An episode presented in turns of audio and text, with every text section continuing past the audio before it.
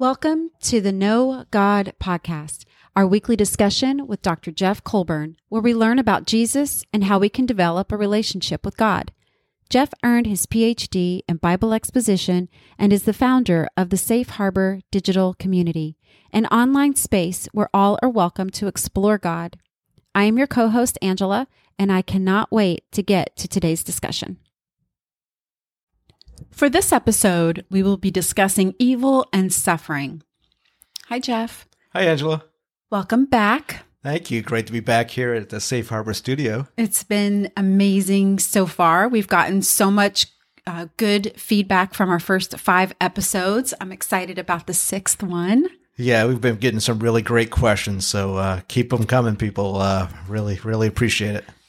So, Jeff, we received a question that I think a lot of people ask How can a loving God allow for so much evil and suffering in the world?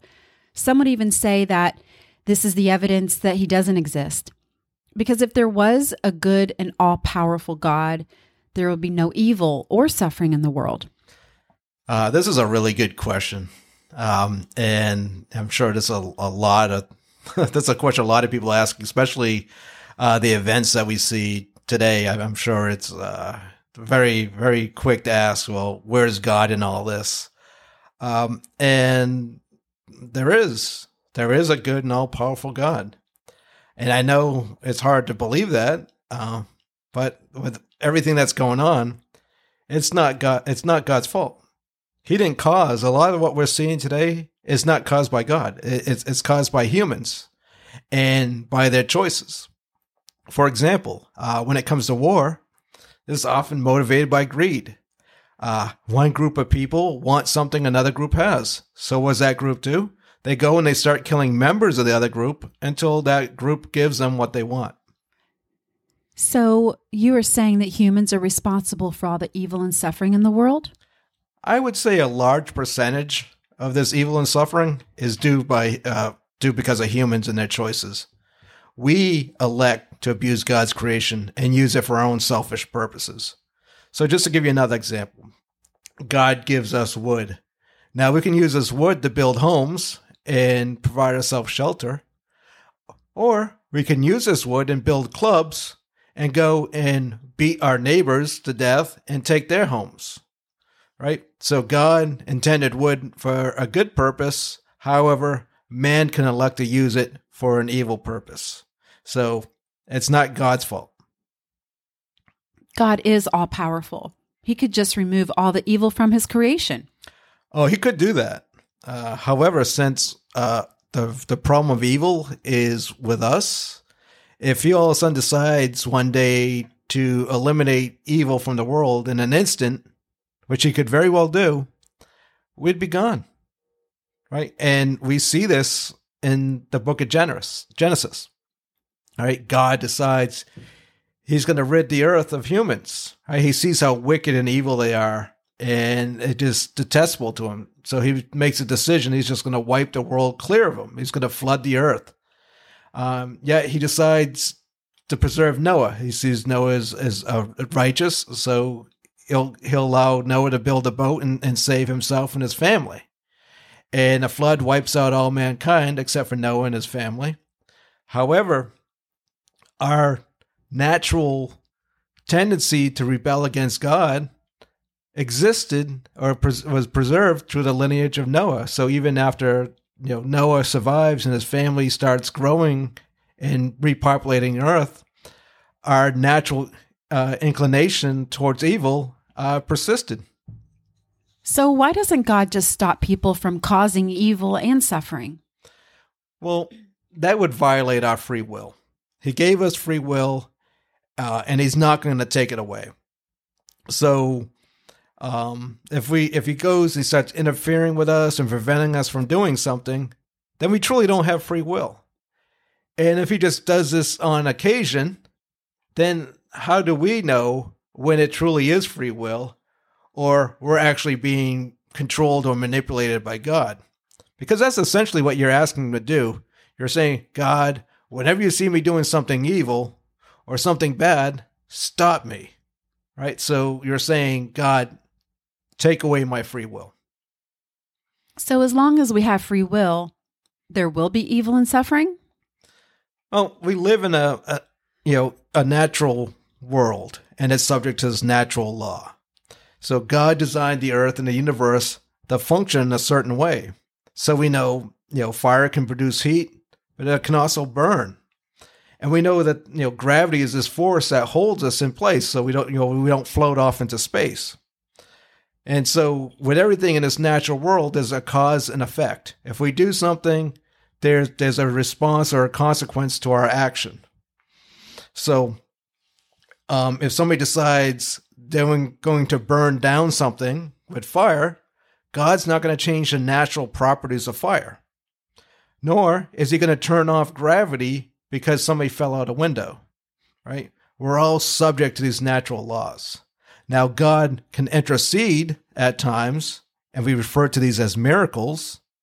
However, that's the exception and not the rule. So, Jeff, what caused humans to be so evil? Well, we look look at Genesis three, and and we read about the fall. You know, you had Adam and Eve; they lived in the Garden of Eden, and God instructed them not to eat fruit from the tree of knowledge of good and evil. Um, now, this could have been uh, literal fruit, or it could just be figurative language in this account. But what's important is they decided to disobey. They elected their will over God's will. And Augustine believed that the original sin was pride, that Adam and Eve thought they knew better than God. And so they decided to go against his will. And so, what caused them to be so disobedient? Well, prior to this disobedience, Adam and Eve were in line. Well, their their will was in line with God's will. However, there's an enemy in this world, and he tempted them. He asked Eve a question you know, he asked, well, if you eat of this fruit, will you die? You know, she's, you know, he, and she said, yes. And he's like, well, will you? And he puts this doubt in them that maybe God is not being honest with us. Maybe if we do eat this fruit that looks very appealing, that we won't die. So they made a decision in that point that disobey God. And that's sin. Whenever we turn away from God, that's called that's considered sin, and that's what Adam and Eve did. So to this day, we inherit that consequence of their sin. So if humans are capable of such evil, and it is ca- and it is caused by their own decisions, why do people blame God? Well, people almost want to blame God because uh, they want they want God to protect them from themselves. So they want to blame them for the results of their poor decisions. So they, they, you know, they say, God, why did you allow this to happen? So if we look at Susan Smith, you know, if you remember, she's the one who rolled her car into a lake while her kids were still alive inside, right? You know, we, she tells, you know, she told people, well, when the car was rolling down a hill, I ran behind it and I was yelling, "Oh God, oh God, why did you allow this to happen?" And then you look at Boom Boom Mancini. You know, he's a, he was a boxer, and he is fighting this other Korean boxer, and he ends up beating this boxer to death. Now, in a press conference following this match, you know, Boom Boom says, "Well, sometimes I wonder why God does the things He does." Now, wait a minute. God didn't release that parking brake on the car, nor did He beat that Korean boxer to death. These are all results of human action. So, you know, we have to accept the consequence of our, our actions. And, you know, that that's the responsibility of having free will. Okay, so what about disease and natural disasters? Humans can't be responsible for those. Well, that's true. But we also have to remember there's a real enemy in this world. You know, we know Satan exists. He, he was once one of God's angelic beings, and then him and about one third of God's angels rebelled and were cast down to this earth. Now, he's not equal with God, and his power is limited by God. And we know, also know he will ultimately be defeated in the end. However, as long as he's on this earth, he's going to continue his battle against God. So he's a supernatural force, and he can be found behind hatred, war, oppression, and evil. But the other thing is, he's also the source of disease. And we know this because of the biblical accounts. So in Luke 13 16, we read, Jesus healed a woman from a disease who had been held in bondage by Satan for 18 years. And then also in eight, uh, Acts 10 18, we read that Jesus healed all who were under the power of devil. So we see not only is Satan tempting humans to commit evil acts, he's also he also brings disease into this world. So the enemy causes disease and tempts people to commit evil. What about natural disasters? Does the enemy cause those too? No, uh, he doesn't. Uh, he doesn't share the same power of God. Uh, so natural disasters are a result of us living in a fallen world. So as much as we were impacted by the fall, so was our natural world. All right. So Paul tells us in Roman 8 that the whole creation groans and suffers, and it awaits the day that it's set free from its slavery to corruption. So whatever Adam and di- Adam and Eve did, it had a very devastating effect on the natural world. Interesting. Hurricanes and earthquakes are not from God and are not from the enemy. Does God cause any evil? God is good, and he's incapable of evil. He actually finds it quite detestable. So he only wants good for his creation. However, when evil does exist, he can use it for good. You know, he's not the source, but he does permit evil. Just imagine if he was the source, right? What if the world was ruled by some heartless monster? How would you explain all the kindness, goodness, love, humanity, unselfishness, and gentleness in the world? It wouldn't exist, but it does exist. And that's because God is a source of good. And when there's evil, he's going to use it for good. And why does he do this? It's because we can grow through suffering, right? God can shape us through this, right? This is how we learn. This is how we're disciplined. Like you often hear it said, you know, the best lessons are the hard lessons. And I know from my own personal experience that some of the best lessons in my life was when I was going through some difficult times. And it's the same with our children. You know, sometimes we want them to experience the consequences of their actions because we want that lesson to sink in. If we constantly bailed them out, they wouldn't learn, right? They actually might get worse, right? Because, you know, they don't feel any negative effect. They don't feel any consequences. So they might keep doing it, or they might start doing something worse because there's no consequences to their actions. So, what I would like to know is why would God create humans if he knew they would rebel? Well, Angela, God loves us. And he took a risk when he created us. Because real love cannot exist without free will. You know, and so with real love, there's a risk of suffering, loss, and rejection. So we have to risk being vulnerable at the deepest levels in order to have deep relationships.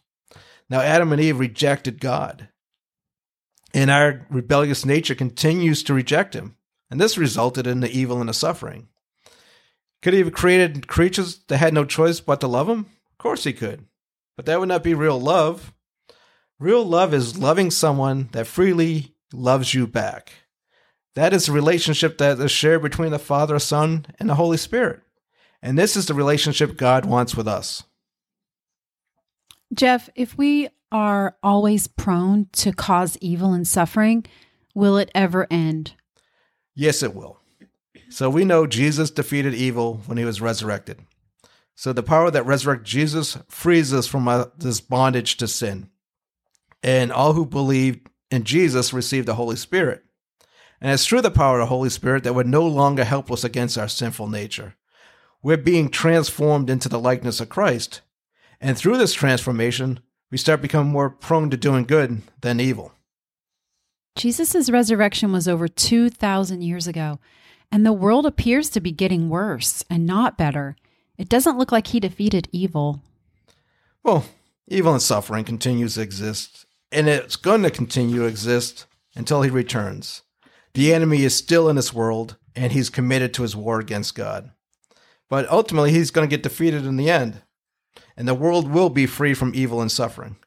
But the biggest reason that we have so much evil and suffering is humans continue to rebel against God. You know, we're given a choice. We either can return to God or remain lost. And many people still continue to exercise their will over God's. They're influenced by greed, jealousy, and power, and they're still tempted by the enemy. They're short sighted. They see worldly materialism more desirable than a relationship with God. So they put their own interests before others. And some are even willing to destroy in order to obtain it. They reject God and remain slaves to sin. And the only way to break from this bondage is through Jesus and the power of the Holy Spirit. Now just think how much better this world would be if more people lived like Jesus. It definitely would be a more peaceful world. Thank you, Jeff, for explaining the reason for so much evil and suffering in the world. It seems that we simply need to just look in the mirror to find the cause.